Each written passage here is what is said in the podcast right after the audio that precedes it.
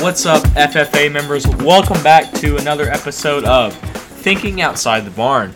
I am Andy Silvers, your chapter sentinel, along with Bryce Rector, your chapter officer at large. Bryce, what are some of our activities this week? Yesterday we had our public speakers meeting and agri-science meeting, but if you missed those, it's not too late to sign up, so don't worry about that.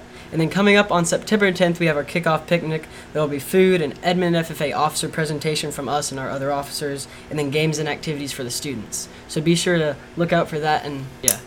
Yeah. This week, I wanted to talk about career development events, also known as a CDE.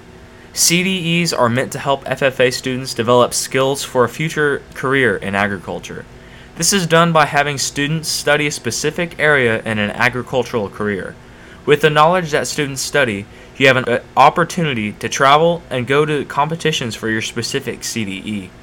All CDEs have a study component for a general knowledge test, and then some CDEs will have an identification component.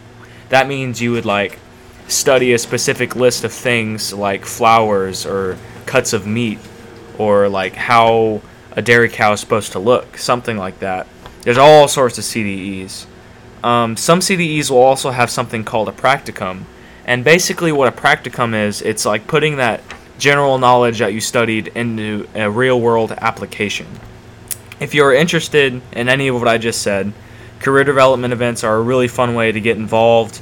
It's a really good thing for first year members and for fifth year members. You know, it's one of those things that anybody can do, anybody can be good at. And actually, Edmond has a pretty good track record for CDEs. So if you're looking to win, you'd be you'd be really interested in one of these. If you're interested in a career development event, talk to one of the ag teachers. Um, one last thing uh, is the Oklahoma State Fair starts on September 6th, and there are lots of opportunities for FFA members to be involved, so keep a lookout for announcements coming up on that. And I think that's all for this episode of Thinking Outside the Barn. Don't forget to follow our chapter on Facebook at the Edmond FFA chapter and Instagram at Edmond underscore FFA to, in order to receive regular updates and posts, including this podcast. Uh, that's all we have for this week, folks.